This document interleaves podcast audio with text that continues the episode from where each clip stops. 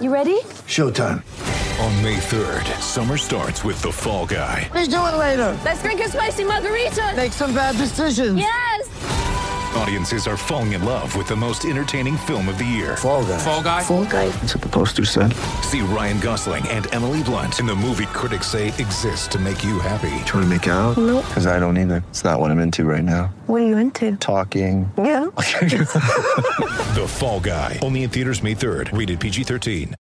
Want to witness the world's biggest football game? Head to iCanWin.com.au, predict Australia's score with a crystal ball, and it could be you and a friend at the FIFA World Cup Qatar 2022 semi finals, all thanks to McDonald's. Maccas, together and loving it. TNC's apply.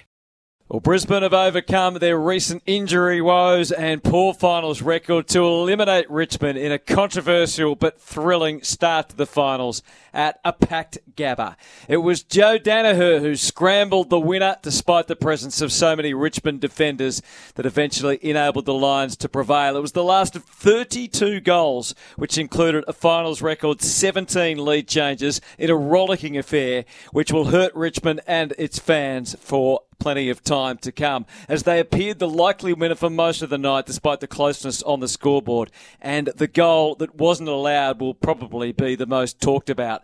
It was a high Lynch set shot which would almost certainly have been the sealer, but despite being called a goal by the goal umpire, it was deemed to have been over the post on review, or the extension of the post. The evidence appeared dubious at best. In some ways, it was a shame because it could overshadow what was an amazing game, which was level at quarter time. Already there'd been drama with Oscar McInerney subbed off, which left Daniel McStay, who did a manful job as the backup ruckman against Toby Nankervis in a pivotal battle in the middle of the ground. And Calamar Chi, who was the early replacement, did a little bit of damage in the opening term, kicking a goal and proving dangerous. The Tigers had a six-point advantage at the major break. There'd already been eight lead changes, and Richmond had lost Dion Prestia, subbed off with a hamstring injury, an all too regular occurrence. Shane Edwards, in what turned out to be his last game, played the second half as the sub. The Lions have been a bit too aggressive with their ball movement in the first half. They tidied that up in the second. The loose handballs disappeared. They were a little bit more measured. They started the third quarter really well, but it was Richmond then that got on top. They started to set the game up as we've seen so often. Nick Vlastuin had the defence looking like it he wanted it to, and Lynch started to get on top of Harris Andrews as they managed to have the one-on-ones ahead of the ball. He kicked his second and third goals in that term. Uh, it was a great battle between Lynch and Andrews with the advantage waxing and waning. In the end, Andrews probably got the honours. Lachie Neale had been heroic all night. That continued all the way through, but he got some help late in the third. Zac Bailey became a really big factor, and traces of Charlie Cameron and Joe Daniher's best also helped. And it meant it was just five points down, and that soon became a one point lead to Charlie Cameron at the start of the last, a centre bounce goal. And then Joe's second came sandwiched between two brilliant long range set shots from Jack Riewoldt. And it appeared the Tigers would have the answers as they had much of the night. But then the game tightened and goals suddenly became much harder to come by. It was a manic finish.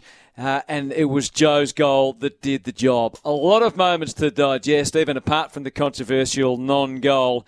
But uh, in the end, it was the Brisbane Lions 16 10 106 to Richmond 16 8 104.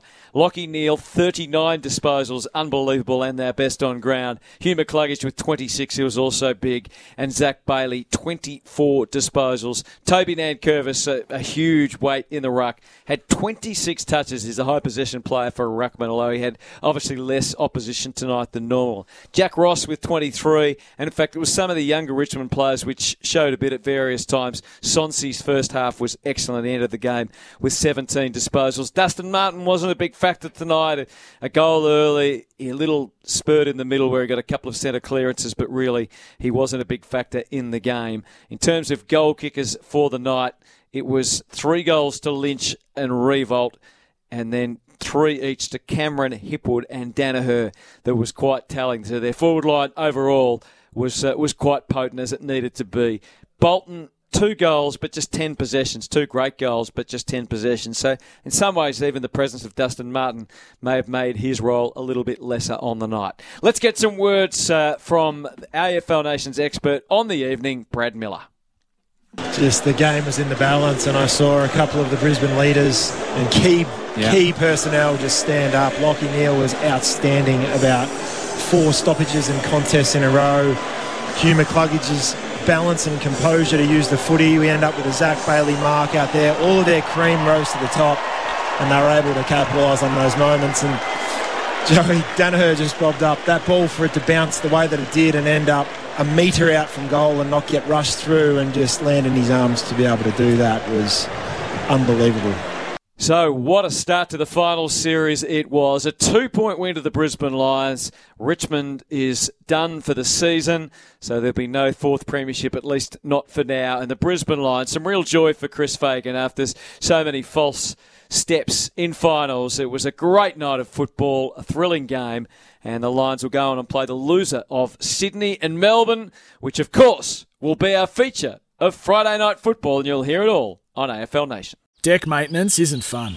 Move the furniture and barbecue, sand and prep, paint, seal, or get a low maintenance Trex deck. The only colour fade you'll have to deal with is watching the sunset. Trex, the world's number one decking brand.